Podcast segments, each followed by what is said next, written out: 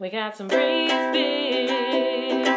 We got some breeze bits. They're coming in hot, so ready or not, but breeze bits. Mmm, bits. Let's let's go. I, I, I did this last time. Yeah, I think we should just go with it. Let's go with the flow. Right. uh, Need it. Gotta have it. Want that. This is ep- uh, are we are we cooking? Yeah, we. Well, yeah. Let's. Uh, I'll, I, turned it on right now. I just lit the mash. Nice. We're sizzling. We're starting to cook. We got something in the pan. We're greased up. Little Pam, Oliver. Love that. I'd say. I'd say we're kind of a buffet of lukewarm items because we're Sizzler. Nice. That's fine. You ever go to a Sizzler? Never been. Never been. Man, you are missing. Either you're missing nothing or you're missing everything. It's kind of one of those places. I, I've always wanted to go. They they replaced the Sizzler in my hometown with a Wendy's. It's really there's something really desperate and sad about it. Unless you're in like unless you're seven years old and at a birthday party. You know who actually had a? Um, I missed that there was a karate part of the birthday party, and then it, the second half was at Sizzler, and I missed the karate part because I think I had a soccer game. But uh, Seidel had one of his birthday parties at a, a Sizzler. Don't tell me Seidel had a Sizzler birthday party with a karate aspect. oh yeah, I think karate was the highlight, and I, I missed it because I had something, but I made it to the Sizzler. Oh, I would love the karate chop Seidel on the neck. well, you know, once once you get a taste of those Dino chicken nuggets, you might be singing a different tune. They had chicken. I thought it was like steak. I thought they, I thought they were known for their steak. Yeah, but they got kid stuff, you know, mac and cheese, Dino chicken nugget. You got to keep the kids happy. That's fair. One day, when this is all done with, I like to go to Sizzler with you, your wife, and not Seidel. Fair enough. I don't think Kate would be that interested in going to Sizzler, to be honest. I think they might have they might be out of business. The one in in my town also is now a Portuguese restaurant that's supposed to be really good, but I've never been. Gotcha. Yeah, I haven't seen a Sizzler since the seventies. Thanks, Razorbacks, for being awesome, uh, for keeping listening. Uh, if you like the pod, slap us a, a five star review on iTunes. Um, you don't even have to write a, you know, I know there's a lot of pressure to write a, a good review since we've had so many. So just throw five stars. You don't even need to write a review. Slap us silly with, with anything you want. Slap us with a, a picture of food. Slap us with what you're doing during quarantine with a question. Just slap us around. Yeah, JJ Slap. Nice, kind of. That's a guy, right? JJ Hap. That's someone. Did I make that up? Jay, oh, Jay Happ. I thought you were going for JJ Watt with a slap. Nah. Jay Happ, that's good. Is it JJ Happ or just Jay? Pretty sure it's just Jay. All right. Well, you know uh, that was a that was a foul ball. All right, you got, a little lumber on it. You got a little wood. Kerry Wood. It's J A Happ. J A Happ. I knew there was something else there. Right. All right. Well, that's good. Got some nice feedback about our uh, episode last week, top nine bagel combinations. I have a few things to report. Number one, Eric Seidel approved of my number one of a plain bagel. Oh, that just validates everything that's wrong with you and Seidel. It's, it's it's one of the most absurd things, and something I'll, I'll never forget. That your number one bagel combination, if you had your druthers, you would get a plain bagel. That's just insane. That's insane. Jeremy Lin. It's um, it just it just respects the it respects the item at its best. Yeah, we don't need to get you're you're, you're you can't you can't defend it. You won't defend it. I'm defending it. You can't. I'm lockdown. I'm Ruben Patterson. Wow. Lockdown Dave. Corned beef rhythm. Ruben Patterson. Ruben Studdard. Need that. Love. I miss Ruben Studdard. Yeah. I I can't I can't let you stand behind a plain bagel. Oh, I, I got a lot of oh, my friend Wag Goldberg came after your top nine list. Said that it, it was pretty much it was fraudulent, just unbelievably, just just in, in, insane. If Wack Whack could just feel free to he could come at me directly if he wants. Open invitation, Whack. All right, Wag, go after Lance's next. We also got um, a Brazer back. I don't think we've mentioned before. Brian Pisano. Uh, do you know Brian? I don't know Brian. We actually took when I first started stand up. We took uh, Andy Engel's Gotham class together, Nice. and uh, he said he highly approved of the tuna move. He said he loves tuna, especially at New York delis, because you get all these different combinations. And he said it's also his entry point into getting people to try anchovies, which I thought was great. Interesting. I like an- I like anchovies. He, he's kind of like a drug dealer of interesting fish that people don't really like. It's like, all right, you got your tuna fish. Let's upgrade it to the. an- I think you're ready for the anchovies. Oh, I can't. I can't handle just the, the word tuna fish.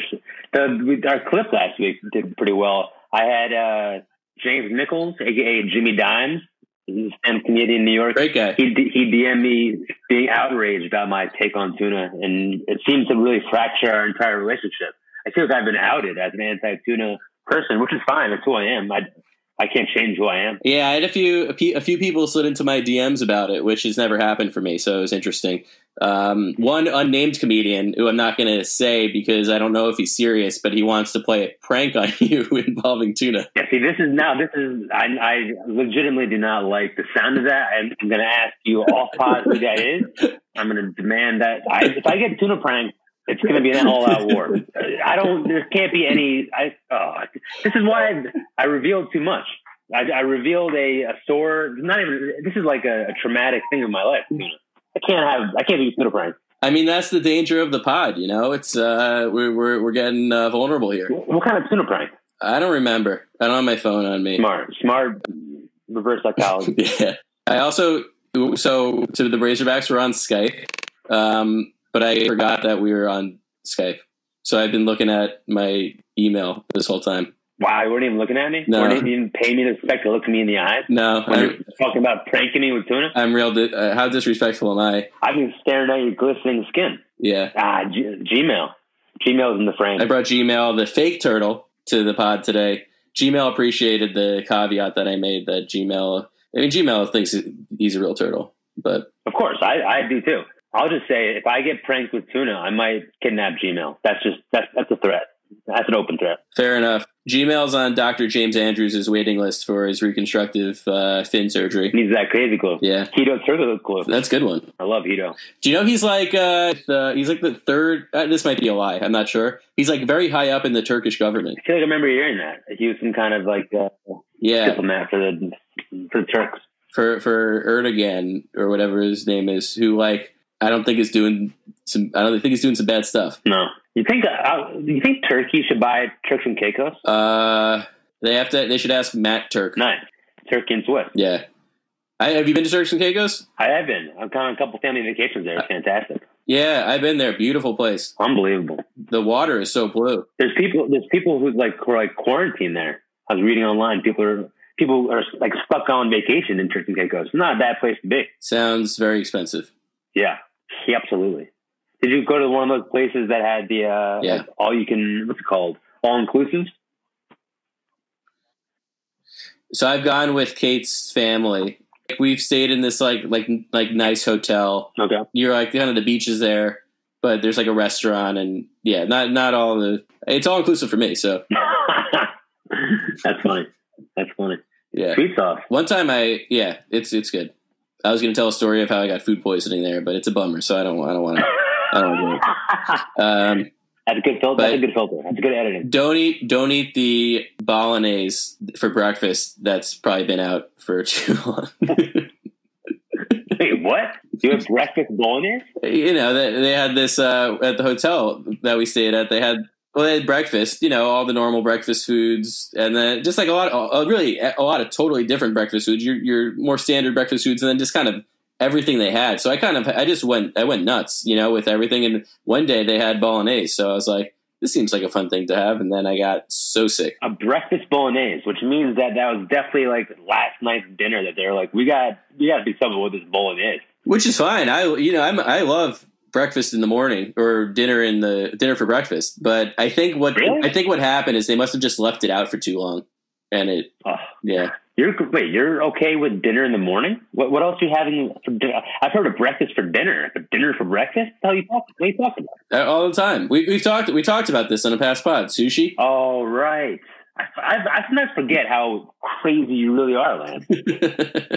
breakfast sushi, breakfast bolognese, absolutely bonkers. yeah, give me some minute bolognese for breakfast. That's wild. That's too, that's too much sauce. Bowl bolognese. Minute bowl, Say bowl, bowl bolognese. Bowl bowl. bowl bolognese.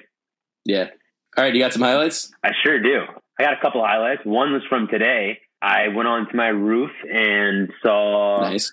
the flyover from the uh, the Blue Angels Jets and Thunderbirds. I thought it was pretty awesome. It was like the first time I got I got some I got legit goosebumps from it. I'm not a very patriotic person or um, military person, but this really for me gave me goosebumps, made me feel uh, gooey inside. When I was on my roof, usually when I'm on my roof in Astoria, there's nobody else on the roof on their roofs, none of my neighbors, but this is today and like everyone was on their roof and it was pretty it was, it was just like felt like a community we're all in together um and just the Jets flying by was unbelievable. They were flying pretty low, and like the pattern there was pretty impressive. It was it was uh, something I feel like I'll never forget. Yeah, that's cool. And our building, I, I'm pretty sure we're not allowed on our roof Goldberg machine. That would have been cool to see. Uh, I will say that Kate is, was not a fan of the Jets. Uh, she said something. She said like, "Do we live in North Korea?"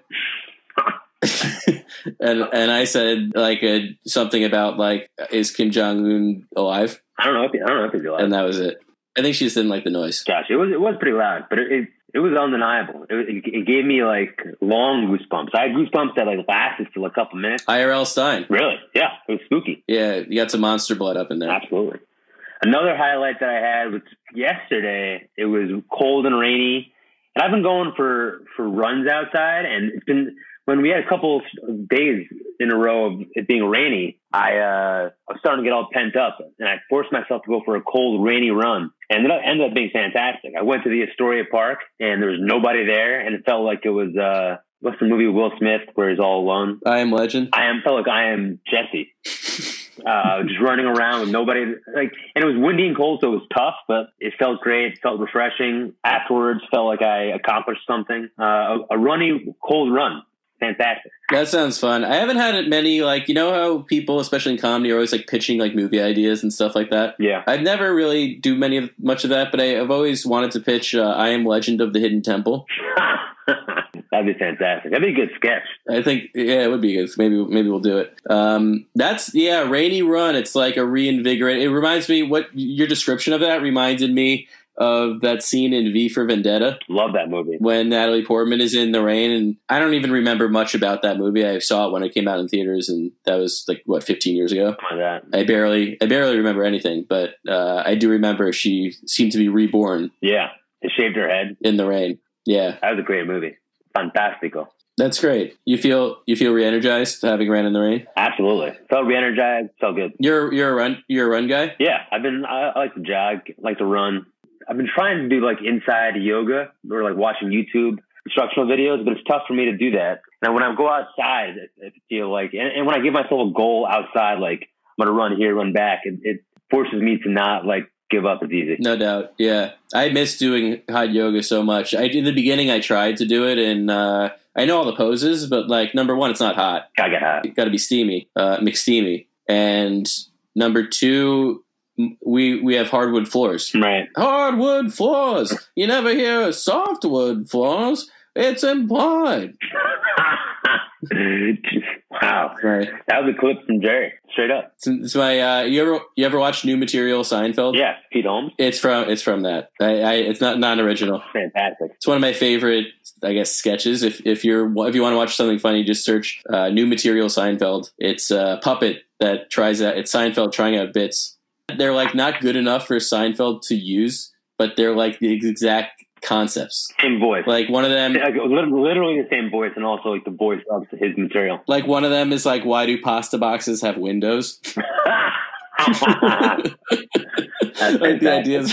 so, so yeah, that was an underrated show. Pete Holmes show. I thought I loved it. I never really watched it. Uh, except for new, I watched the clips online, like every show. He had a lot of uh, comics on the interview, and they always make fun of him. It was great. Yeah, like Bill Burr, I remember being on. Yeah, Nick was on, made, made fun of him. He had a lot of good comics. Yeah, which is good for him, you know. Good for him. Good for you, Ian Hunt's uh, comedy show. That's right. Hopefully, it'll it'll be back. Maybe. Um, that's great. I've, oh, what do we do now? You're right. You got any highlights? I do my highlights. you, just have a brain malfunction. It's like, uh, all right, whatever. Do you want? Do you want to keep going? Yeah. Should we end the podcast here? Yeah. No. I, I, What if we did end the podcast here? I think people. I think some people would be sad. I think it would be dramatic. It'd be like, what happened? Why is like people look at the timestamp? There would be some drama.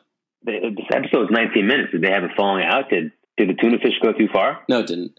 But um, I. uh what was I going to say? I, yeah, my I, my malfunctioning. Um, my highlight is that I have two highlights. One is that remember a few pods ago when I was talking about my credit score. I sure do. You figured it out, and that there was basically there was a credit card that was attached to my account that should have been attached. And I Summer Sanders it. I got a new credit score report, and it went up like a bunch. And now my credit score is very good. There you go. So writing letters is an effective way of of protesting. Huge. Good for you. For those for those new Brazerbacks who didn't listen to this episode, I had a problem with my credit score, which they put something on it that wasn't mine. I couldn't. I was on the phone for them with them for like over an hour, no answer. Their online like wasn't working, so the only other option was to write a letter, and it worked, which is cool.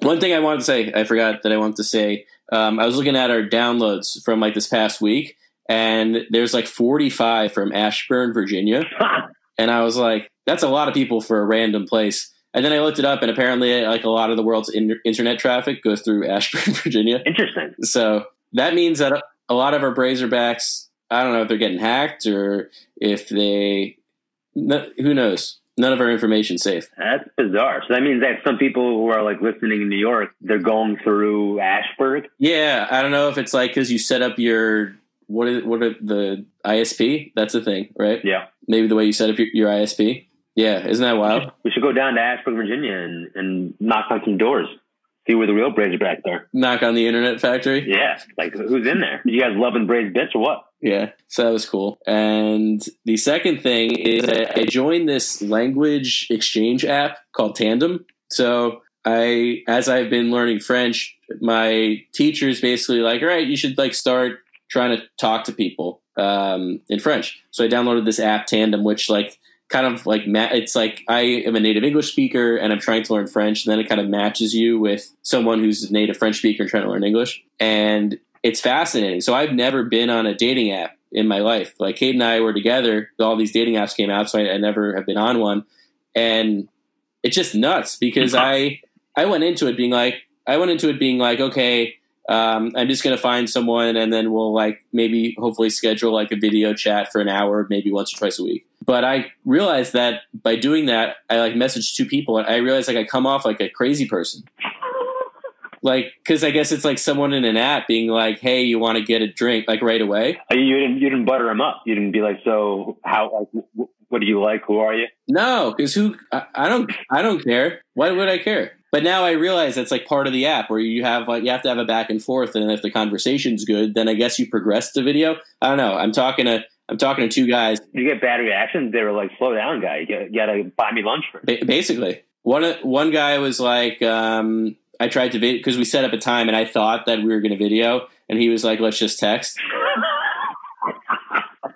Wow, you went you went for a kiss, and they were like, "Let's uh, let's get a drink first. But it's it's it's still going. We got some some good convo, and then another guy, I was like, "Hey, I'll set up a time," and um, everyone's everyone's ahead. So like one of the one of the guys I'm talking to lives in France, the other guy lives in Senegal. So the time difference is like you know somewhat significant. So I'm like, oh, I could only really do like kind of early or like late might be too late for you. Um, yeah, so they they've both been like we both I've sent I've been sending back and forths to both of them, but like yeah, we'll see we'll see if uh, anything progresses to something real. We'll find out. Interesting. Obviously, you chose guys on purpose. If you did, if you got a girl, you might fall in love. Uh, yeah, I'm not engaging with girls. It's that you know they might see my glistening skin and it's over. Yeah, that's that's risky business. Yeah, Tom Cruise. Interesting. Try to turn uh, what your whoever you're going to talk to into a Razorback. Well, yes, but also I don't think this is a good podcast to listen to if you're trying to learn English. I think I th- I totally disagree. I think this will catch you up on English faster than anything else in the world. This will blow people's minds. This will probably overwhelm them at first, and then they'll realize that this is how the language should be spoken. People, you'll walk up to someone, "Hey, what's JA happening?" yeah, like they did a whole like couple minutes about figuring out if it was J J Hap or J J Watt. then they figure it out. Yeah, and then they'll be like, someone will be like, "Hey, could you help me with this math problem?" And then they'll be like, "Yeah, I'll, I'll, I'll Summer Sanders that with you." exactly. It gives them all references. I think this is fantastic. This should be like a part of the course. Learning English and also learning Braze Bit. They go hand in hand. I think it's the most dangerous game. I love danger. My middle name is Danger. Is it? No, I was just doing a joke. Who's that? Someone danger or something? It's like someone danger. There's an Austin Powers. I also like to live dangerously. When they're playing uh, blackjack, and he, and he tells him to, he hits on twenty. Never seen it. Oh, my, I, I, I knew that, but somehow it still hurt me. It hurt me real good. Never seen any of them. Yep. All right. Good. Good. That doesn't doesn't upset me one bit. Jesse's face, he's despondent right now. Not all gravy. The sponsored content. Want to get into our top nine? Let's do it. We have, a, we have a fun top nine. We have a non-food related top nine, which is pretty rare for the pod. Do you want to start spreading the news about the top nine? I sure do. We're doing our top nine favorite New York City places. That that that that that start spreading the Gmail. Wow, that that song uh, has direct relation to my top nine. Hoboken, New Jersey. No spoiler there. No Hoboken. You want to go first? Uh, I'll go first. Sure.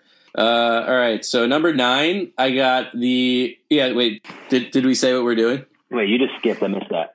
Yes, we're doing our top nine favorite New York City places, non-restaurant. Non restaurants. So obviously, restaurants would probably be most of our places.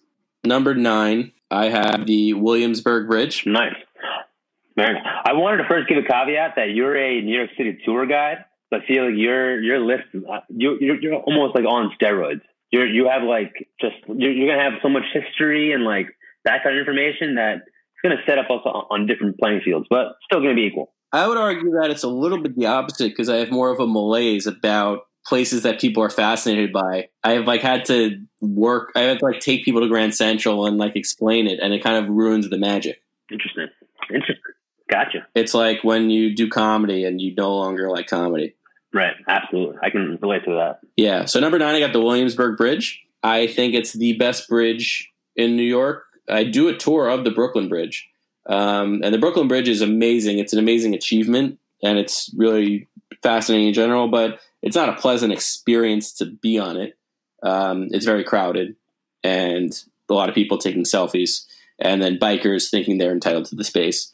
It would be amazing if there were less people, but it's uh, the Williamsburg Bridge has the most character by far. There's a lot of just like graffiti and art, and they ha- it has separate walking lanes and bicycle lanes, which is is huge, Nice. huge, huge Jackman, and so it's just a very pleasant. I like walking over it in the morning. I like walking over it at night. I live pretty close to it, so obviously that's uh, kind of my go-to bridge. I just I just think it uh, it, it knows itself and it it's not going to compromise who it is for uh, for, for the city. Strong bridge. Good bridge. Jeff Bridges. Bridge. Nice. Got there. We got there.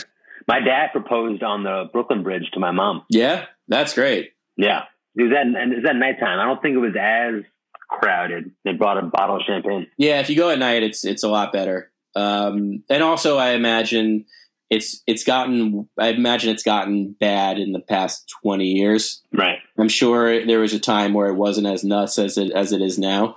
Um, but it's just because there's so many more tourists in New York City than there were, you know, even 20, 30 years ago. Um, they actually had to. This was not this past year, the year before during the holidays. They had to actually stop letting people on the bridge because, Too crowded. yeah, I've, I've never walked across either bridge. I don't think. yeah. If you want, when Pretty Good Tours comes back, you could do our Brooklyn Bridge tour. I should. I love it. You go all the way across. Yeah, you start in Brooklyn Heights it's, and kind of learn about the history as it relates to Brooklyn, and then you walk over. Nice. I have to do it. I have to do it kind of early. Like I'll I'll do it at eleven is the latest I'll do it because it just it gets nuts up there, and it's it's not only it's not only unpleasant, but it actually gets a little dangerous because bikers just don't care. There's there's a walking lane and there's a biking lane, and they're 50-50, Joseph Gordon-Levitt, Seth Rogen in terms of space, but uh, there are probably 200 like walking pedestrians to each biker. Right. So, so pedestrians spill over into the bike lane, but bikers just zoom. You know, they're doing their conferences, they're zoom bombing everybody. Too much. Yeah, it, it gets it gets kind of crazy, but it is a amazing. It's an amazing achievement um, of of like a. It basically people thought it was not going to be possible at all, and despite all this corruption that the city had, it, it got built. But um, yeah, that's a cool that's a cool place to propose. Anything is possible. Kevin Garnett. Yeah, that's my number nine, Williamsburg Bridge. Number eight is Greenwood Cemetery. You know Greenwood Cemetery. No. So it's a cemetery. Eight cemeteries on your top nine. Yeah, is. I, I don't. I don't know anything about it. you know me. I'm trying to I'm trying to bury you with some good choices. yeah, six feet under. Six feet. Social distancing. So it's this. You ever looked at a map of Brooklyn? Have I ever looked at a map of Brooklyn? Yeah. Yeah. So you know how there's like two big green areas. Have you ever? Do you know what I'm talking about? Yes. Prospect Park and something else. Yeah. The something else is Greenwood Cemetery. Okay. So it's this gigantic cemetery. It's like in between. It's like south of like Park Slope. Uh, it's kind of like next to Sunset Park, and it is this old, old, old uh, cemetery that you know New York or New York, the city or whoever put there. Um, you know, in like 1800, and you walk in there, and it's just these fascinating, fascinating, like old, old graves. A lot of like kind of four famous New Yorkers and uh, people uh, have been buried there. Um, one that comes to mind, I think Boss Tweed was buried there. You know that guy, Say that again. Boss Tweed? Boss Tweed. No, Yeah, I know Bruce Springsteen.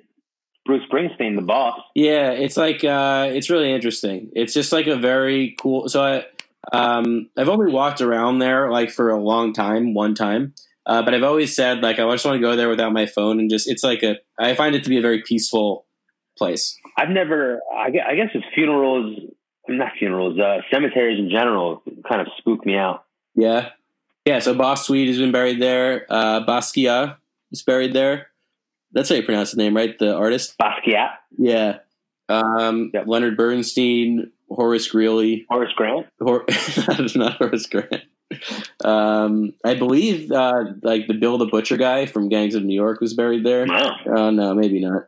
Yeah, but it, it just it's I, I think it's a fascinating place, um, and would recommend. I always actually when there's people who come on tours who ask like places in New York City I like a lot. I always recommend it. Um, but then people think I like people give me a look like I'm nuts. Yeah, I would. I it's. I just. It's. It's. I, I could. I don't know. It's, I'm stumped. It's, it's the plain bagel of, of this list. No, it's just it's really I don't know. I find it really peaceful and it's really interesting to see like um, how some things of like human. I mean, it's 200 years, not that old in the grand scheme of things, um, but how elaborate certain kind of graves were and, and how some things are kind of similar and some things are way different. And I think it's cool how it was just kind of in the middle of nowhere and then a whole city was kind of built around it. It's wild, and it's, it's open to the public to walk through. Yeah, it's and it's it's free. You just walk in. They have uh, trolley tours that you could do, which um, and they have a, a chapel. Never even heard of it. Uh, it's a cool place. Um, number seven, I have Soho at night. Wow, the whole area. Yeah. So, have you ever been to Soho during the day? Sure have. It's a, a nightmare on Prince Street. Was that pre-written, or is that is that off the blue, off the mark? Off the Johan Cruyff, That's strong. That was real strong. That was Delancey Street. off the cuff everlasting. Nice. Yeah, so Soho Soho. Soho is another place that has really interesting history. We won't need to we won't need to go into it, but basically now it's like this, like cobblestone streets, but in the storefronts are like virtual reality stores, high end fashion. It's like the shopping mecca, right? Yeah. It's kind of I would say it's the shopping mecca of New York, maybe more so than than Fifth Avenue now or equal to. Certain maybe trendy, more trendier boutiques. I'd agree with that. Um, there's some of the big stores down there. I mean, who knows what's going to happen after the the virus? But like Bloomingdale's and Soho is a big deal.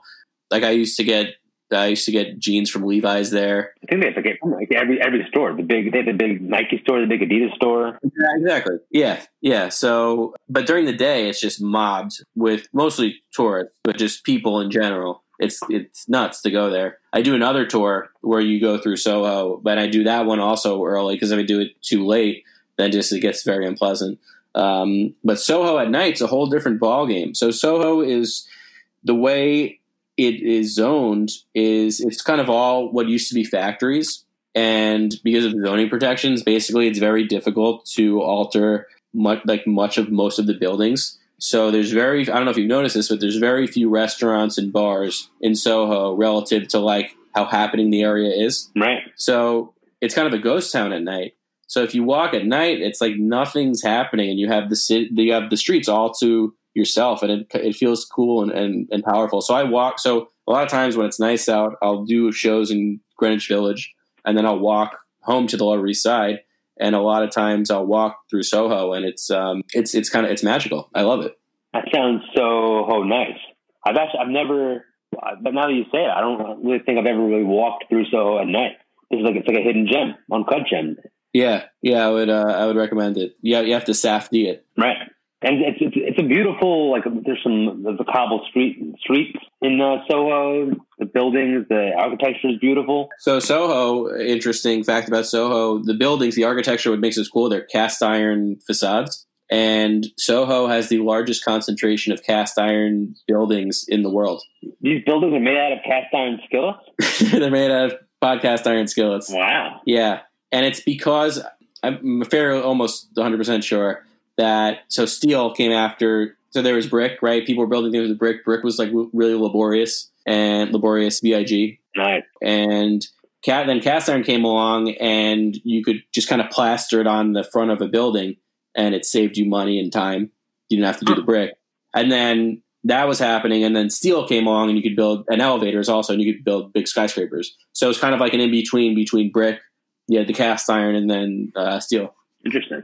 A lot of celebs live in Soho. Sorry. That's probably why a lot of celebrities live in Soho. It's probably a good place to be kind of anonymous, especially at nighttime. There's not that many people around. Yeah, I don't think I've ever seen a celebrity in Soho. walk- It's just like you never see anyone. No one's ever there. It's just like sometimes I'll walk by um, like Balthazar, which is like a upscale restaurant. It's like kind of on the border of Soho.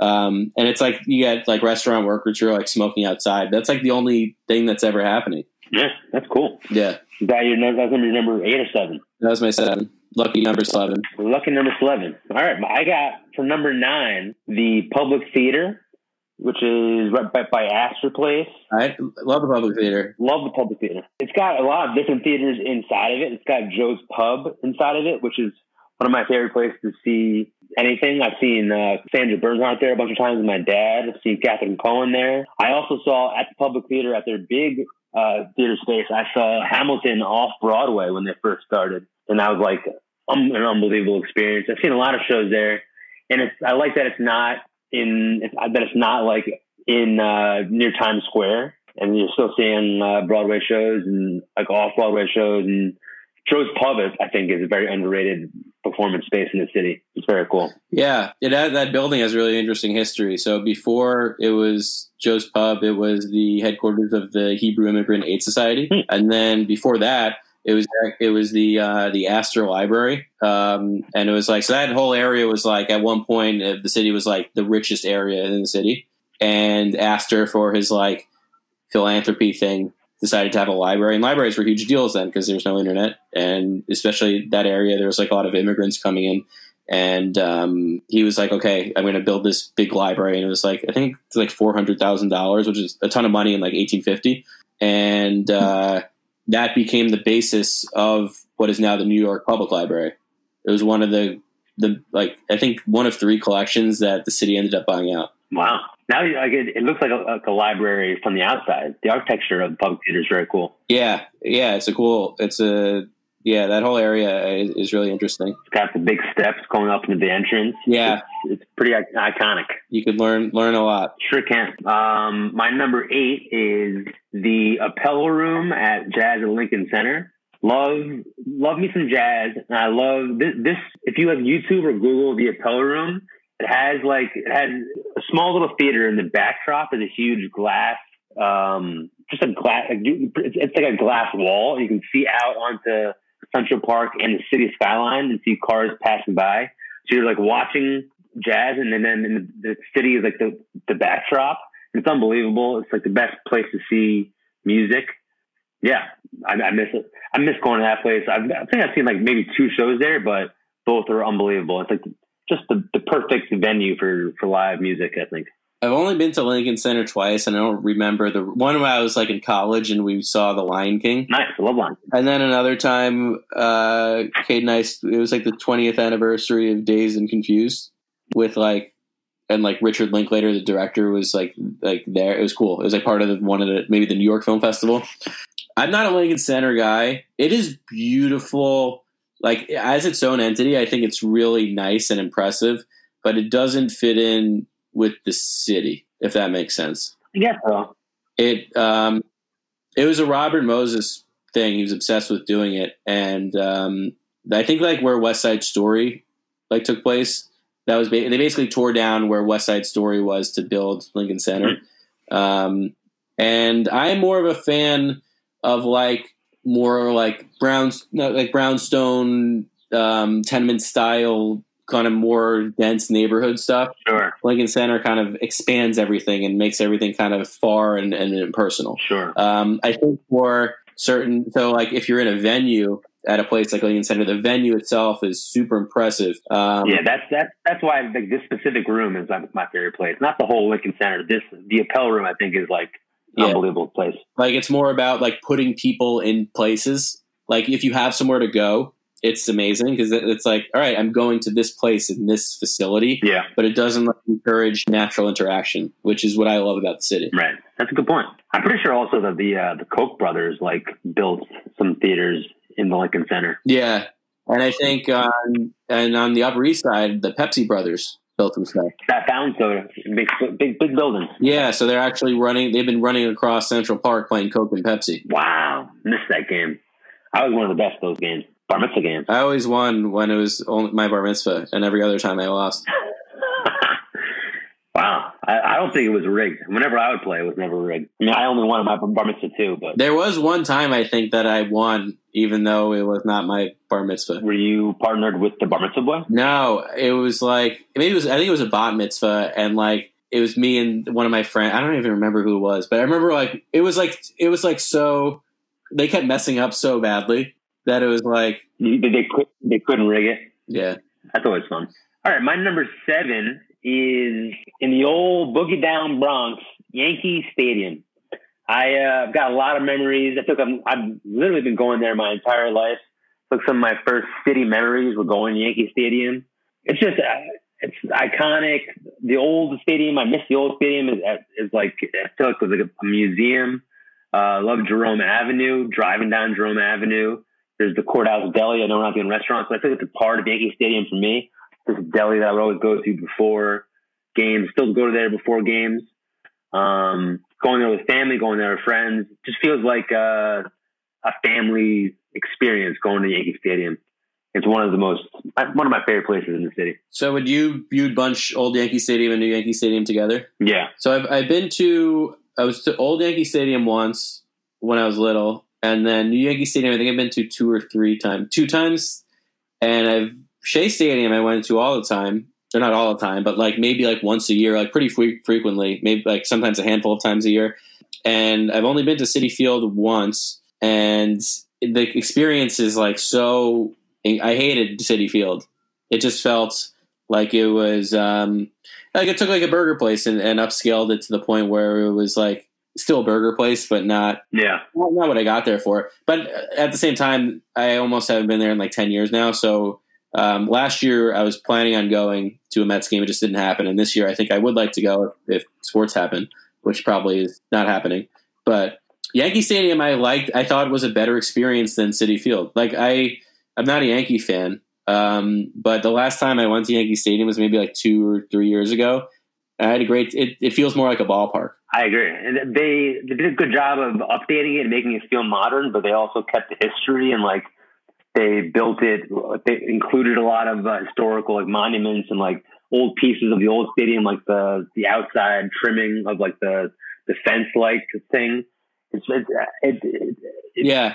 had a lot of memories in that in that building that Babe Ruth built. Yeah, and um, one, I mean, one just kind of technical thing, but I just like that it's called Yankee Stadium. Like it feels like it's part of that. It's it's a home rather than City Field is like Yeah, another sponsored content thing. right.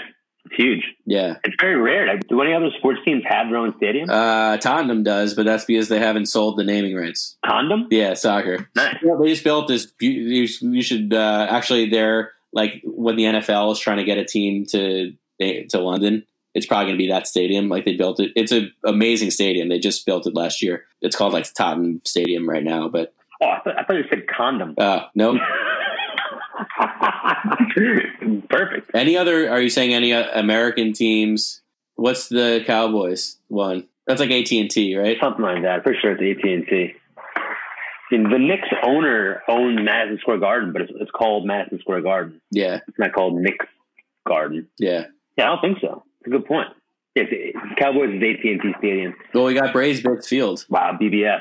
Yeah, This is the bait Braves Bits Field. All right. Um, so number six, I have.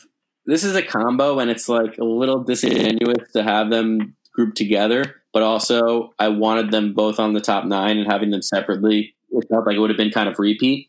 So I've got uh, Rockaway Beach slash Coney Island, and they are very different places. Very different places. So I really don't like grouping them together, but they're both beaches, right? So that's why they are together. So um, Rockaway Beach is uh, it's the place I've gone to surf in in the city. It just has a kind of it, makes me think of summer um, in the city, and it's like a New York City summer, if that makes sense. You know, a lot of people go. You know, maybe think of going to the summer, getting out of the city. You got to get out of the city in the summer.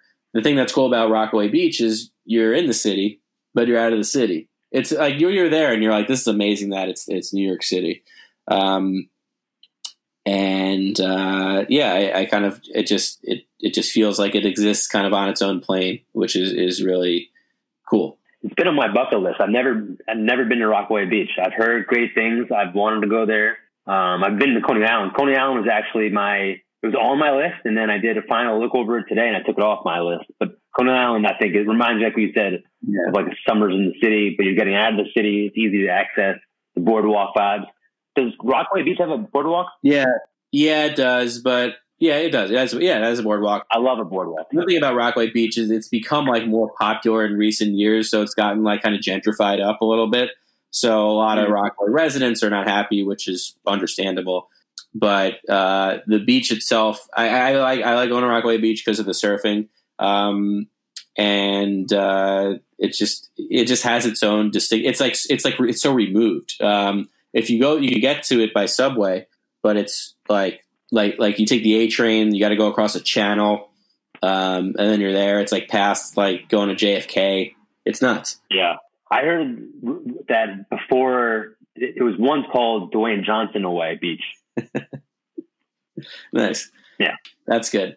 Yeah. So, or you can take the ferry, you take the, the Danny ferry there, Nice. and that takes that's shorter, but it's still pretty long, and it's like it's like three dollars. But so you can take it from the financial district, though. You have to go to the financial district. Ferry Bueller. Yeah, the ferry Bueller. Uh, and Coney Island, um, I think it's just a another place that's unique to itself. It's like New York is always changing, and Coney Island, you know, it has its, its changes, um, but it's it's firmly itself. It knows who it is. I love Coney Island. I like going there, similar to the Soho at night thing. I had a tour, and it was like a Saturday, and it snowed. This was like in February or, or maybe in December. Maybe it was December. It snowed, so no one showed up for the tour and I had nothing to do. And I was like, I'm going to go to Coney Island. So I just like took the subway to Coney Island and walked around on the boardwalk in the snow. And it was like one of my favorite New York City experiences. Again, no one was there. It feels like I'm a, I'm a big fan of going going to Peak places and off peak times. feels like you're getting away with something a little bit, like you're seeing, um, you know, the real the real version of the thing. Yeah, absolutely. I agree with that. 100%. Yeah. Did you get a Nathan's hot dog? I, I did get an Nathan's hot dog that day. Got to. You got to. I think they're fine. Um, they're actually Nathan's is interesting in its history. So there's a Feltman's was like the original hot dog place, which some guy like restarted Feltman's recently. He like opened up a place called Feltman's uh, in the East Village, but apparently they're going to reopen in Coney Island. Raymond Feltman? Raymond Felton, yeah, but they were more like an upscale. Upscale. They were more upscale. Um, and then Nathan Handwerker, who worked at uh, Feltman's, said, "I'm going to have this popular item, but I'm going to have it half the price or way cheaper." So he opened up Nathan's like across the street. Wow. His last name was Handwerker? Ha- Handwerker, probably. He he was uh, he was one of us. Nice. Wow. That's a big move by Nathan. He really, uh, Yeah, he, he outgrew what's it called Raymond Felton's. And he's got the, he's got the July 4th hot dog contest. he yeah he made he made the hot dog more accessible to the masses. And yeah, now he's got the hot dog contest, which is probably not happening this year. They can do it virtually. They get, they got, they got to. Joey Chestnuts, he's got to defend his, they're going to do a virtual dog contest. They got to. A virtual dog contest. They got to. Matt Nematode Sony. I love. I love that entire day. The, the introductions. The guy who does the introductions is amazing. What's his name? George something. I don't know. That guy's great. There's some kind of. I was watching a thirty for thirty or like a documentary that he's got a lot of beef with some with with who's the uh the Asian guy who was Kobayashi. Kobayashi. Him and Kobayashi have like a beef for some reason. I forget the details. Is it a kosher beef? Was it was a kosher beef? Well, Kobayashi is banned from the national whatever that that um that league is that does the hot dog eating contest. Yeah, I don't know if he's or he was banned at some point. I don't know if he's protesting it now. something went down. I'm a, I'm a Kobayashi guy actually. Like between the Kobayashi Chestnut rivalry, I'm Ko- I'm all Kobayashi. He was the original. I feel like Chestnut just came in there and like just kind of bulldozed his way through, but Kobayashi had the original craft. And without without a Kobayashi, there would be no Chestnut. I think Joey Chestnut's almost like Nathan's. He he took it and ran with it, and he's outgrew Kobayashi. He's, he's now the face of hot dog. I also think that he should retire. Have you seen him lately? Chestnut. Yeah, He look bad. I mean, he's been he's been crushing dogs. he does not look great. Have I ever told my jo- you my Joey Chestnut story? I don't think so. I must have told you this. This is a good one on the pod. So I was at Katz's Deli, and Oh, uh, tell the story. Now that you said Katz's Deli, rings the bell. Uh, Stay by the bell. I was at Katz's Deli, and there was a table next to us, and this guy, and people kept coming up to him. Mostly like people who worked at Katz's came up to him. So I was like, "Oh, this guy's a regular, whatever." Or a lot of people know him. He's like a, a Katz's guy, and he had three sandwiches, and the sandwiches at Katz's are gigantic. It's pretty hard to eat one. I turned around like a little while later, and I'm pretty sure they're all gone. Like I'm pretty sure he ate all three sandwiches. And then my friends and I realized when we left that was Joey Chestnut. And the best part about all of it is that the day we went was July 5th. now, now I remember you telling that story. It's unbelievable. Guy's got a big old belly. It's like it's like uh, I don't know. I, I think you should. It's like a, it's like a football player. It's like if you're playing too long, you're going to have some some real problems. I, I I think you should. I think you should retire. He, he, he's the best at what he does. He is the best at what he does. Um, all right, so that's number six. Number five, I got uh, St. Luke's Garden. So this is a garden in the West Villages Church, St. Luke's Church. Um, it's like this garden that's a public garden, but mo- it's kind of hidden, and a lot of people don't know about it. And it is my number five because it is where I proposed. Wow. Yeah. So uh, Kate wanted me to propose somewhere, not in our apartment, uh, but also somewhere that wasn't like in super public, but also wanted it to be a surprise. So that that kind of really narrowed it down to nowhere. Um, and also, like we could have went on a hike or something like that, but she wanted to be a surprise. So if we did something that was kind of out of our normal routine, Right. then she wouldn't have known. And I knew she wanted to be surprised. So I was like thinking about where could this possibly be. I was thinking about actually the first place I thought, you know, the Elizabeth Street Garden No, I don't think so. I'm sure if I walked past it, I would recognize it. on Elizabeth Street in Nolita, like Little Italy. Um, Okay. like the school garden, but it's like private. It's kind of like a weird. Well, now they're actually fighting against a developer who's like going to take half of it away. But first, I thought there, but then it was like you had to go through this committee. They weren't open. It seemed like a whole thing. And then I, I like one day just walked by this garden. And I was like, oh, this is perfect. So um, that's what I did. How'd you, did you say we're going to go for a walk? So it was the Saturday of Memorial Day weekend. My birthday was the day before. So I knew she knew it was coming, but I think she thought it would be in like June or July. And Memorial Day weekend, she was like, it was my birthday on the Friday, and a lot of times we've like gone to my parents' house on Long Island for at least the day or two. Um, so I said that we were going to like a birthday brunch with my parents, and they're going to drive us out to Long Island. So I picked a place that was um, like we had to walk by this garden. The brunch was totally fake. I just made it up. Um, Very nice. Very nice. and yeah, so we we walked. It was, it was good. She had she had no. She was honestly too surprised. I, I must say. What'd you say? She's just like, oh. And she said she said I'll think about it. Gotcha, gotcha. Yeah. That's that's that's smart. You can't always just say yes. You you need some time to think. Popping the question, you really people don't don't realize you're you're imposing on somebody. It's like a it's not always yes or no. Yeah, I'm still waiting for an answer, but I, I feel good about my chances. If you guys get married, can I get an invite to the wedding? Sure. Appreciate it. Yeah. I could use some more olive oil. John Oliver oil. Nice. Yeah, but it's a really cool. It's a it's a it's an awesome. It's like a hit. You gotta love somewhere. One thing, I mean, the thing I love about New York is there's always somewhere you don't know about, and that's like a classic. It's just like hidden in. I mean, it's I guess it's uh it's on Hudson Street. It's sort of further west in the West Village. Like I feel like you get to a part in the West Village where it's like kind of crowded, and then you go a few blocks west, and it's like more residential and a little bit more peaceful. So it's kind of in that area. Right. That's the best. Yeah. Uh, so that's number five. Number four, I got Grand Street east of Essex Street. It's you might have you might not have been like been in this area in general. I don't think so. Is that not near Chinatown or is it? So it's like you'd say like Grand Street and Essex Street is like I would say it's kind of like the almost the border of Chinatown and Lower, Lower East Side. Um, if you go east, then you're definitely more in the Lower East Side.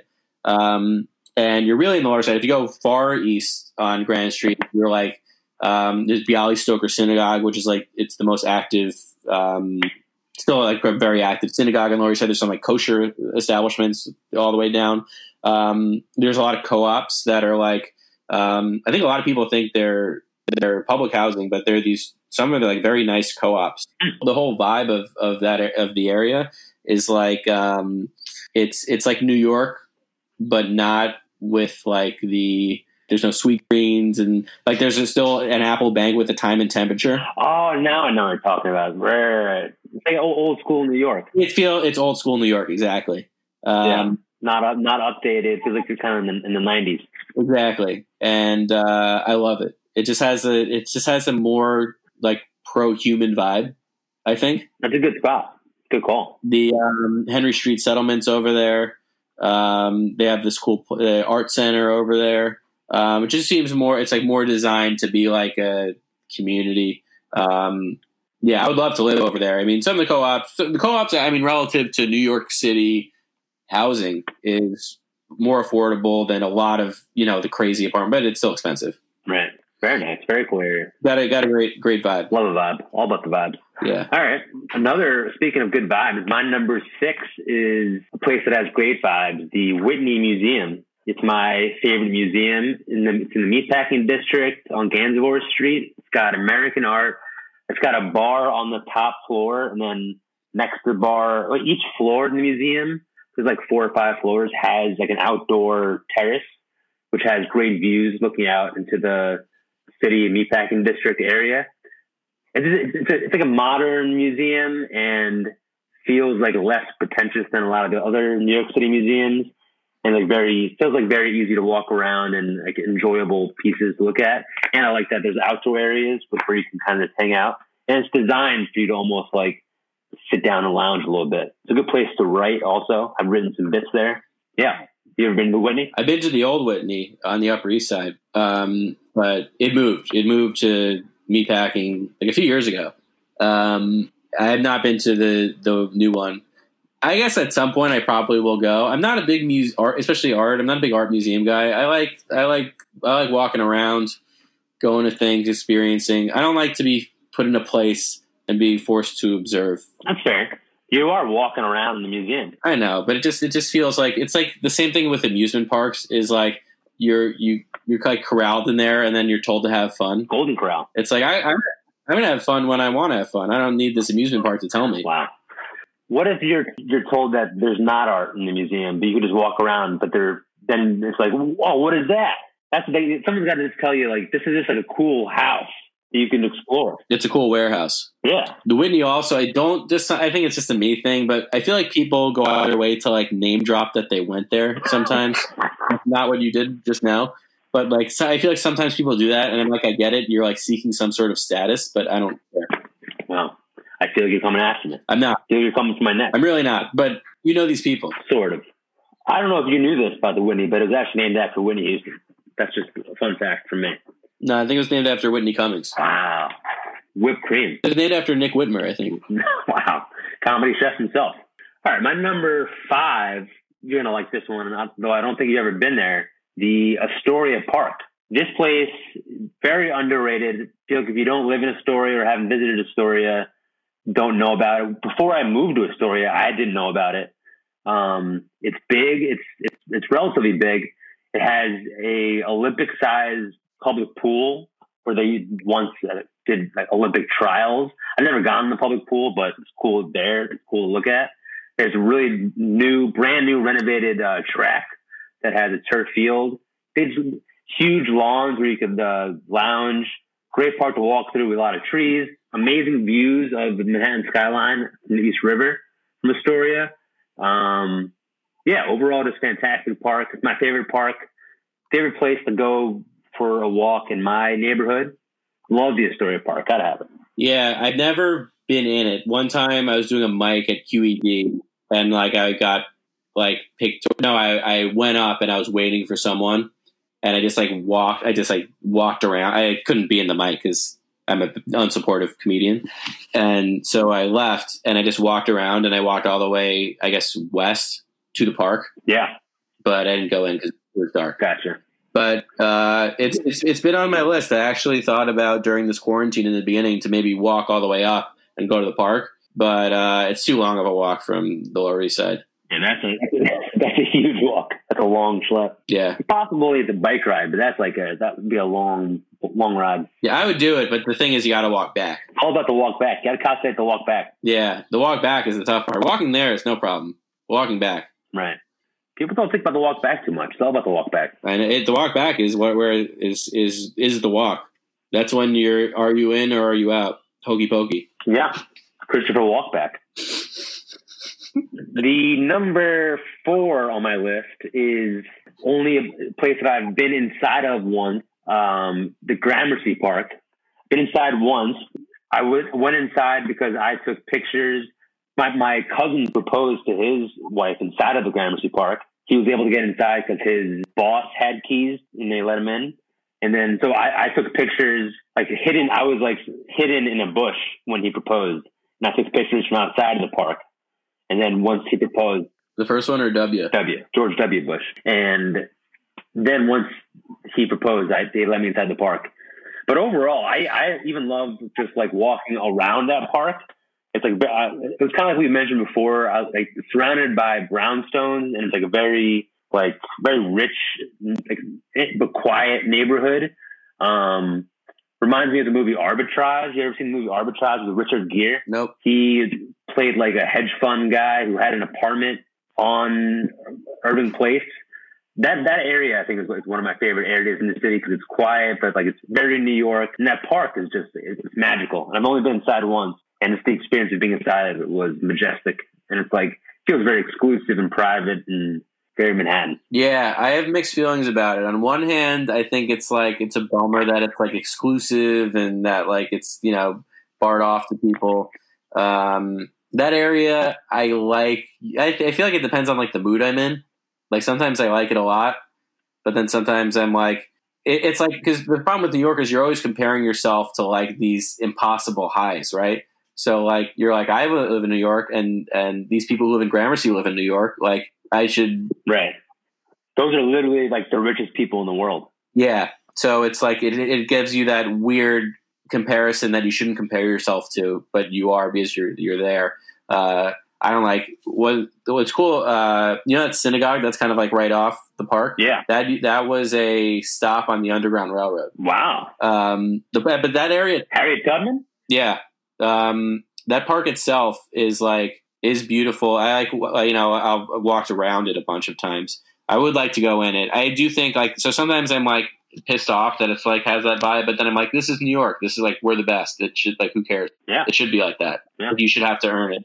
Yeah. So I like it over there. It's definitely not one of my favorite places, but I respect it. Appreciate the respect. That's all I can ask for in times like this. Well, you know, I love uh, going to David's Bagels, which is close by. David's Bagels great. It's my, I think it's my favorite bagel place in New York. What I like doing is I like going there, getting a nice plain bagel, nothing on it, walking up to the park and just chowing down. feel like you're provoking me. I'm not going to take the bait. Jason Bateman. I'm not going to bite. All right, so number three, I had I had the lantern, but I crossed it out because it's like oh my, it's like, a, it's like a restaurant, right? It's like I know. What what would you say? No, I was, I was thinking that too. I was gonna have the lantern, but then it was like, um, I don't know. It, it, it didn't make my top line either, but I was debating about it because it's like almost go there too much, and also it's like it is also a restaurant, and I don't know. It's it doesn't deserve the top nine. I feel like I feel like it doesn't fit the cri- it kind of it fits the like. Uh, yeah, I, I can't talk. Obviously, I'm a the lantern it, it twists our tongues. It really. Uh, I have a backup. If it, do- I can't. I don't know if it fits. Should I do it? please. The lantern or the other one? Now you got to do the other one. Okay. Well, I'm gonna do both of them. They're tied for three. That doesn't make any sense. Now, I'm, now I have ten. How goes to the runner? Yeah, I guess the lantern's a restaurant. Lan- yeah, we can't do the lantern. It is one of my favorite New York City places. I think the vibe of Bleecker Street is kind of one of the last, sometimes, not always, sometimes magical um, New York City vibes that's like makes New York City distinct. How magical. The MacDougal Street, Bleecker Street, kind of the center of comedy. Um, Al Madrigal. It's not what it was in terms of like being the center of kind of expression as it had been, you know, even 30 years before. But it is still where like the center of comedy is, and sometimes like kind of quirky characters, and um, it has a vibe that you can only really find in New York, which I love, and I love being part of that. Being at the Lantern all the time, Dude. I think is cool.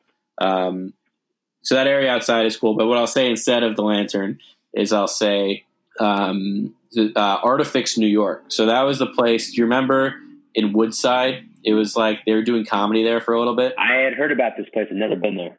It was so after running. So Craig Fox was a comedian who ran the Lantern for a while, and then he basically took over owner or operation, not ownership, but operation of this place in Woodside, which right off the seven train in Woodside, Queens. Um, it's an art gallery. It was like a number of different things. It's like connected to an antique store, but you walk in, it's like this kind of beautiful room that was a perfect comedy room. Fit like fifty people, um, and the, just low ceilings, just kind of great acoustics. And then you walk past that, and there was an art gallery, which like paintings from this like artist who died, but they're beautiful paintings, and they're all like thirty thousand dollars. Um, you could buy one; they have like the prices. Uh, and then behind that is like this other room with like thousands and thousands of books and antiques and then weird stuff. And then you go downstairs and there's like a basement that has it's just like a place that has been lived in in this very fascinating New York way. Um, and Craig, for a time, they do music there now and they're an art gallery, but Craig, for a time, was trying to basically run com like turn it into kind of a comedy club. Um, It's amazing. it didn't really happen because they're not zoned to be a bar restaurant. So it, it basically, I think it took too long for them to maybe get a liquor license or a beer and wine. So they just stopped. They kind of just stopped. He he uh, left the city and they kind of just stopped doing it. But it was I so I ran a half hour there once. And this was like a year and a half ago. We filled up the whole place or the that main room, and it was it's just like a again, it's like a place that you're like, how is this? How is this here in in New York? It's it's very cool. Um, people think they're in on, on in on something. Wow. Yeah, That's awesome. I never. I've heard great things about it. I never made it over there. How did he find it? Did, he, he used to live over there? Fox? I think he lives over there.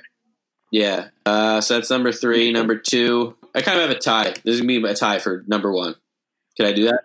Sure. Ty Domi. Ty Burrell. So I got uh, Angel Orensanz Foundation. Angel, the guy on Angel Orensanz, he's a artist who bought um, this synagogue in the Lower East Side, and he turned it into a studio, and then it became like an event space. They also do have, I believe, Rosh Hashanah services there to maintain the nonprofit religious exemption. Um, but it is where Kate and I got married Wow. and it is a cool place. You remember from when I invited you to the wedding, Vividly. yeah. Um, but it is fascinating. So it's a synagogue, and it was one of the first synagogues for um, ger- like refor- German Jews who were coming to Lower East Side. It's 1849. It's the oldest surviving synagogue building in New York City Wow. um, I think the fourth oldest in America, and it is just really really cool in there. It's it's design. It was actually the design in there. It was modeled after Notre Dame, the cathedral in in uh, in Paris. Never heard of it. Never, yeah, it's uh, yeah, it's it's it's in Paris. I've heard of the football team. It's like it, on the outside, it looks almost like this. If you Google it, if you look at the outside, it kind of looks like this crazy, weird place. Um, and then you walk in, and it's like it's beautiful, but it, it's it's worn. Actually, um, Mark Norman filmed his last special there. I remember hearing about that. That's amazing. I saw that. It's my goal. It's my comedy goal to have a special there. That was that would be special. Yeah, it would be special. Yeah, so it's another kind of magical New York place that I would recommend. They have they have like charity events and weddings and bar mitzvahs there. Um, if you ever have the opportunity to go to an event there, definitely go. Um, and then I also got tied for one is uh, Strand Bookstore. Nice, the one in Union Square. Yeah, uh, love one thing I miss. I mean, I miss a lot of things about New York City. I mean, one of the I, I, one of the reasons I think it was good that we did this topic is like New York is is not New York right now. Right. It's this kind of weird. It's in this weird purgatory, and Strand. I I love going to Strand Bookstore. Like walking, I kind of have this process where I'll start on the first floor and kind of slowly walk through. Maybe I'll kind of go downstairs, and then maybe I'll go back upstairs, and um, just kind of you know the, the service there. The phone service isn't great there, which which I love. I just kind of lose myself in, in the books and come out maybe with a book that is um, something I didn't know I wanted. But because their selection is so vast, it's it was decided it was something that I ended up getting. Um, Love that. Love that. That's definitely my favorite bookstore. Also, it's a, it's a great place. yeah, Good place to kind of get. Uh, I never realized that the phone service is bad there, but it's definitely a good place to kind of get lost get out of your head a bit and just look look down the different aisles. exactly. So I'll I'll do that. Like I'll go there like at least once a month, sometimes more. They also because also like they have they have so they have such a huge huge selection, and then they also have just stuff that like I'm like oh I didn't know I wanted to read this. Uh, a few um, I guess in the end of January, I was there, and I don't remember what I I don't remember what I was like planning on getting, but I ended up just like spending a lot of time in the sports section, and I found this great bi- biography on Muhammad Ali, and it was like one of the books I've read in a long time. It's really interesting. Nice. So it's like you go in there thinking you're going to maybe do one thing, but then you end up with something totally different, but maybe more rewarding. Can't judge a strand by its cover. Exactly. Very nice. Strong. That's emotional. I figured. I think. I thought this list would get emotional. Yeah. My my top three is is emotional. My number three, I think, is the same as your number two. It's in MacDougal Street, which is kind of tied into the Lantern. That pretty much that whole area is similar to what you said. It's like I love MacDougal Street, just looking down it and looking at all like the the signage and like having the comedy cellar there and Mamoun's and all the the clubs there and the and the bars. Um, and, it, and it it has like a live energy to it that's undeniable anywhere else. And the Lantern, it's very special. Just that's the first place I've ever done comedy. First open mic I did was at the Lantern, Really? and now it's, it's yeah. Did a Laughing Buddha mic in the basement. Yeah, I think Dave Colombo was hosting. Um, I, I, I remember vividly going there at least once beforehand, signing up for a mic, and then not, and then leaving because I was too scared. My first mic was at the cake shop. I feel you mentioned that. Where's the cake shop? So it's now a it's on or uh, Ludlow Street. It's now it's not the cake shop anymore. It's now a bar called like Kind Regards.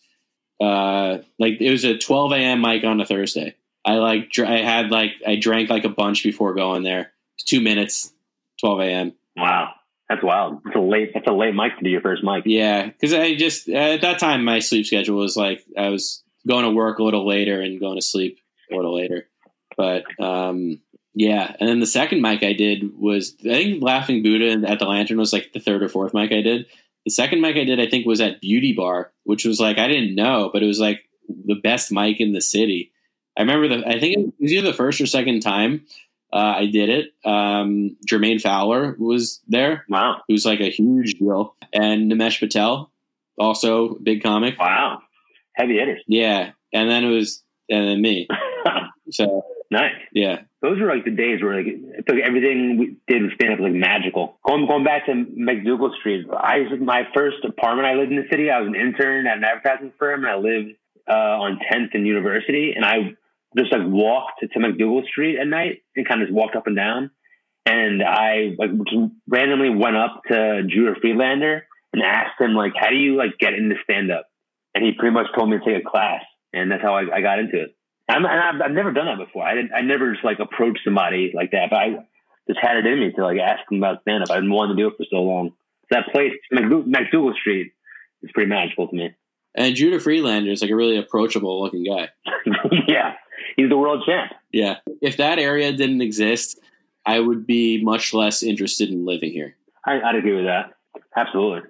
Okie dokie. My number two is Madison Square Garden, the world's most famous arena. I've similar to Yankee Stadium. I've been going there my entire life, but I've gone to MSG not only for Knicks games, but for like I think I I've gone to countless concerts. Um, I saw I've seen comedy shows there. I've seen Louis C.K. and Aziz there, and I forget if any other comedy shows. But just like it feels like a home away from home in a, in a weird way, and like there's no other arena that touches it. It's got history. It's got the the panels on top of the ceiling that are legendary. There's no other place like it. I love MSG. Um, yeah, no words. There's been so many great moments there over the past 20 years. A lot of great moments. I'm, I'm counting. Yeah, a lot of a lot of victories, just so much success. So I'm intimidated because it's like it's like it's just such a winning atmosphere there. You know what I mean? You're talking about the Rangers? So I was talking about the Liberty. The Liberty were so successful that they they left. That that's also why I love it though. I've I've I've walked out of there after so many Knicks losses. It's like, but like I still enjoy, and that's the crazy part about it. Also, the Knicks have been so bad for so long, but they still, for the most part, sell out every other game, which is part of the the, the system. It's part of the system of why they are not improving because they're still the most valuable franchise. So like James Dolan doesn't. I mean, he cares, but he, he doesn't have any incentive to really turn it around. But it's still an amazing, special place to go to. Yeah, System of a Down. Nice. And my number one spot coming in at numero uno is my grandma Anita's apartment in Chelsea. My grandma Anita is no longer with us, but this apartment on 27th and 9th, um, still whenever I drive past it or walk past it, it's very special to me. My first like ever I feel like, experience with the city was going to this apartment growing up. She had like an amazing terrace. We would go there and like we would stop there before going to dinner, and my my grandma would give us dinner before we would go to dinner. She's one of those uh, Jewish grandmas who would like force us to eat. Yeah, Nothing better than that. yeah. Excuse me. Getting getting emotional. Getting I'm getting. It's just I used to go to uh, UCB Chelsea, and that's like pretty much around the corner from there. And just whenever I was beat in that area, it just felt uh, just very special. It's got a, a warm place in my heart, right around the corner from Lincoln Tunnel. So you'll get outside of the tunnel, kind of drive past that area. Very special place for me. Yeah, that's cool. Like childhood New York. Yeah, My aunt lived on 97th and West End, and that was like whenever we went to see, that's where we go. That's what I, what I thought New York was for so long. yeah, exactly. Yeah, that's great. Yeah, huge. Humongous. I feel so. I mean, you know, we both grew up close to the city, not in the city, um, and I feel so fortunate that I got the exposure of the city at a young age. I mean, living in the city is totally different. Like growing up in the city, I feel like is amazing for so many reasons, but insane for so many reasons. Right. But I, I just am thankful that we got that I got exposure to it uh, through like family and through just being close by. Totally agree. Yeah, because I mean, at least I'm sure it's the same for you. Every city I ever go to, the frame of reference is New York. Pretty much every city is worse. Absolutely. Makes me makes me jealous sometimes of people who are experiencing New York for the first time. And it's also it blows my mind how like some comics move to New York City for the first time to do stand up. And I can't imagine how like overwhelming that's gotta be to move to this city to do like one of the hardest things in the world. But you're also moving to such a huge city and how overwhelming it is. It kind of blows my mind. And usually they're terrible at comedy, so there's that. It's even better. All right, good top nine. Strong top nine. Got emotional. Yeah, you got any advertisements? I sure do. Uh, this is one of our classic advertisements now. First of all, shout out Pat. Hit up Pat at the Lantern on Monday nights whenever quarantine is over, or just hit up Pat uh, on Instagram. I think his Instagram's like Patty D's Nuts or something like that. But this advertisement is for Carvel ice cream cake. Do you like cars? do you like bells? Do you like ice? Do you like cream? I know you like cake, so you're gonna love Carvel's ice cream cake. We use the same soft serve ice cream Oh boy. inside of this cake that we use for the soft serve for all of our, our cream. Come by Carvel Ice Cream Cake stores near you. Tell them that Lance sent you, and you'll get a free ice cream cake on your birthday for all Razorbacks. Oh yeah, I forgot to say I, I don't have an advertisement, but uh, you're like soft serve ice cream and ice cream are different. No, no, they're not. they're very different. Not not if you let ice cream melt. Because when we were talking about it last episode, I was I was like, "Am I dumb, or does Jesse not know what ice cream is?" And Soft serve is a frozen dairy dessert similar to ice cream, but softer and less dense as a result of air being introduced during freezing. Soft serves have been sold, sold commercially since the 1930s. Don't believe you. Doesn't exist. Let ice cream melt. It becomes soft. It just becomes melty. Why don't you go ahead and serve serve, serve that up? They're, they're different. Uh, You could admit it. It's okay. So soft serve is also melty. All right. Uh, that's my PSA. Just Wikipedia soft serve. Can and won't. Don't know how. It, the first line says soft serve is similar to ice cream, implying that they're different. Yeah, I don't have that in front of me, so I don't believe you. You want to go to Was That a Joke? Let's do it. So I'm going to actually run some jokes by you. I'm doing my first Zoom show on Thursday, and I want to know if my jokes are jokes. Nice. I just got to find them now. Give me a second. Sorry. Okay. Oh no, did I not save this? You want to go, and then I'll I'll try to find this. Sure. Um, so my is that a joke is I don't know if you remember a few episodes back, someone sent me, or it could have been a mistake by Amazon, a pink helmet, a woman's helmet. I remember. Yep. So I I put that picture. I thought it was pretty funny. I put it on my uh, group chat with some of my friends. They all had a big laugh about it. Then the other day, I go downstairs and there's an unlabeled package in my lobby way, entranceway, and I I was expecting a package, so I brought it upstairs, opened it up, and it was a box of adult diapers. Now these were not. I believe they were not sent or meant for me. I I know I didn't order them. Um, pretty sure they're for an older woman who lives downstairs. So I repackaged them up, put them downstairs. But I put the picture of the adult diapers on my friend's group chat, kind of making it like now so someone's been pranking me. That then incentivized my friends to they're now sending me things. so today in the mail I got a Jets New York Jets themed pink baby pacifier, which is uh, I guess a joke, and I guess calling me a baby and also uh, a woman. Uh, overall, I would just guess uh, I guess it is a joke, but it doesn't feel like a joke. You know, it is a joke, but I feel like I'm under attack. I think the joke's on them because they're just wasting money. Right. It's a pretty. It's, it's, it's Why don't you just sell everything on eBay? I should. Some people were in my group chat were thinking that you might have sent me the pink helmet and the adult diapers, I will neither confirm nor deny. or it could have been Sadell. I mean, that's something you have to ask Seidel. I won't. I refuse to talk to Sadell directly. Yeah, you need like uh, them to go between. Yeah. That's pretty much it. It- It's, it's, it's a fun little running gag that I, that now people sending me things. So if any Razorbacks figure out my address, feel free to send me some gags. So it's always good to have some gags. So I got so all right. I got these these jokes I want to run by you. One of them is gonna. Oh, okay. So one thing that's good about quarantine is that we're forced to learn new skills. A lot of people have been learning how to cook better. My wife is learning how to draw. I've been learning how to cry in the fetal position. Ah, that's funny. Um, I started learning how to animate, like animation. I told one of my friends, and he was like, "But Lance, you're already so animated." nice. And then um, I'm 29 years. Uh, you're not gonna like this one, but I'm 20. I'm 29 years old. It's an interesting age. I'd say half my friends are responsible adults, and the other half are on TikTok. Yeah, that, that's not a joke. That doesn't work. um, uh, so I'm trying to do this thing like, um, uh, it's like 29. It's like it's a it's a weird age because you're a swing voter between young people and like people in their 40s. You're really in between. So young people will be like, "Hey, you want to uh, you want to come play pick up basketball and not get injured?" And I'm like, "Totally." But then 40 year olds are like, "Hey, you want to have a kitchen with marble countertops?" I don't really get that. You don't like it. It, it- it's a little wordy. Yeah, it's not. It's not there. But I like the idea of like it's like you're not old, but you're not young. And I think certain times you get pushed in being a younger person or getting pushed to be an older. Right.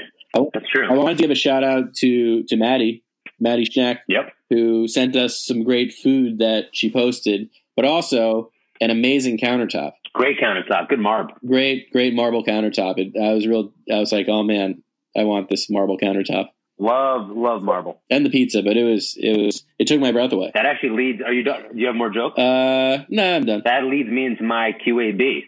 Very good transition to my QAB. Questionable at best. So we've been. you've uploaded a picture of your of pizza to the and and also Bialys to the Braised Bits Instagram. We uploaded Maddie Schneck's food. I've been cooking a lot also, but I none of my food, my food that I've been cooking has been delicious, but it's not photogenic. I take pictures and it doesn't. It looks like slop. Um, I, I don't. My the, the way my food looks is questionable at best. The way it tastes is delicious, but it, it made made me realize that like how impressive it is when you go to restaurants that the presentation you kind of take for granted how like good the food looks. Um, but it also made me realize that like food doesn't need to look good to taste good. And I've I've been cooking great food, just it doesn't look great. Um, if people want to see it, I'll post it. But I don't. I think the better I get, the more like details I pay attention to, uh, the presentation will come. Absolutely. But overall, my food looks like slop. Well, I mean, present. It's like it's with Instagram. It's made the presentation. It's emphasized it so much, and it's nice when food looks good, but it's not that important in the grand scheme of things. Right. Oh, absolutely. I mean, now now it's important because so many people find like go to restaurants because of social media, Right. or that's how a restaurant will get popular. And it's, I mean, I- it's definitely gone too far the other way. Like you know that um like Black Tap burgers and shakes. Yeah. I mean, they basically are a business because they made absurd shakes that look good on Instagram. That's their whole business. Exactly. And they're they were very popular. I know they expanded and they closed some of them. So I don't know if I mean that I guess that's a business side that doesn't really have much to do. But like I'd say it's gone too it's gone too far in presentation where presentation is important. But if you're valuing presentation over the other more important aspects, like does it taste good? Right. And it's, it's interesting that like a lot of it's funny how like, so- like it's, it's kind of uh, against the rules or like it's, it's a rest if a restaurant on their menu has pictures of the food, it's kind of like not uh, considered It's gauche. to be a good restaurant. Yeah. So it's interesting that like now social media, you look up pictures of food to kind of see what is good on their menu, but a person place's actual menu has food on it, pictures of it. It's bad. I don't know. I, I do love a diner with like with pictures on it. Love a diner. Yeah. Yeah. That's classic. when they show like the they show the food tuna Tuna melt's not a good example for for you. That's one of the worst examples. Yeah, no, that's. uh I mean, I think if if do whatever you want, we'd love. I think it'd be great if you posted, but also if you'd rather not, I think that's fine too. Yeah. I'm, I'm, now that I had this disclaimer out there, I feel better about posting. But I'm not like I'm very proud of what I'm making. I just know that it doesn't look great. Yeah. Um. All right, I'll do my QAB. Uh, dish towels is my QAB. Nice. Are you a dish towel person? I've been using sponges. I've gotten back into the sponge game. I'm more of a sponge guy. I know you don't like dirty sponges, even though you podcast with a dirty SpongeBob SquareLance. I sure do. But um, so we've been using dish like we've been going through paper towels pretty intensely because we've been cooking. Yeah. It's Number one, you if you're buying so many paper towels, it, the cost adds up. But also, like, there's not we don't want to overstock. Like, we don't want to. I don't want to go to the to as extreme market and get six rolls of paper towels that other people might need them. So we got we don't really use dish or uh, dish towels, but we got a bunch, and it's just like I, I, I think they're useless. Like you could use it to clean like pans, and then like they smell weird. It's gross. It's similar to my sponge tape. But at least sponges, you could use them a lot more. Like I, I cleaned this glass with a dish towel, and then I was putting it. I was like, gonna put it in the cabinet, and then I smelled it, and I was like, "This smells weird." And then I realized it was the dish. And I'm like, "What are what are the point of these?" Right. Like, and then you watch them, but then why even bother if it's gonna be so much work? Yeah. What are we doing here? So That's what also scares me about delis. When the delis use these towels to like clean the knives, yeah, these are like dirty towels. They're, they're making tuna melts. Then I don't want a tuna that's been cleaned off a nice, a dirty towel. Yeah, fair enough. I don't know. It's it's it is QAB. I, part of me thinks I must be using them wrong. If I am, Razorbacks, let me know. But Call in. I find them to be QAB. Nice. That's a, that's a good QAB. Yeah, Want to bring in the closer? let's do it. A three, a one, a one, two, three, four. Spits, spits, spits, spits, spits, spits, spits, spits, spits, spits, spits. Wow, one of the most bizarre entrance songs of all time. Let's go.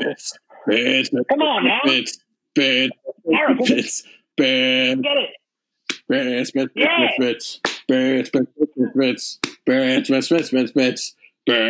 That was unbelievable. You lulled me in, then you brought me right back. Love that. Strong ending. That's right. So Jesse, what do you got coming up? Uh, I got a whole packed schedule of shows coming up. I'm going against the quarantine. I'm starting to produce. Uh, no, I'm just kidding. I got no live comedy coming up. Stay tuned to my social medias for content, quarantine content. Listen to Braised Bits. Send us in uh, wh- whatever questions you guys might have. If you're cooking some good dishes, send us some pictures. We'll post it on Braised Bits Instagram. Yeah, uh, follow Jesse on TikTok, and uh, that's all I got. Nice. Appreciate that. Free plug. Yeah, uh, and give us a give us a rate, throw us a, a rating on iTunes. I'm going to become an annoying person who says this on every podcast. I, I was listening to other podcasts, and I'm like, these guys, all they do is promote their podcast. But yeah, bro, yeah, yeah, yeah, might as well. Yeah, all they do is like like and subscribe, and I'm like, is this the whole podcast? But then it worked. that should be the name of the podcast. Like, it does, it does kind of work. That's what you got to do. Yeah, Part of the biz. yeah. All right, uh, I'm good. All right. Thanks for listening, folks. Stay safe. Thanks, Razorbacks, and see you next time. Peace.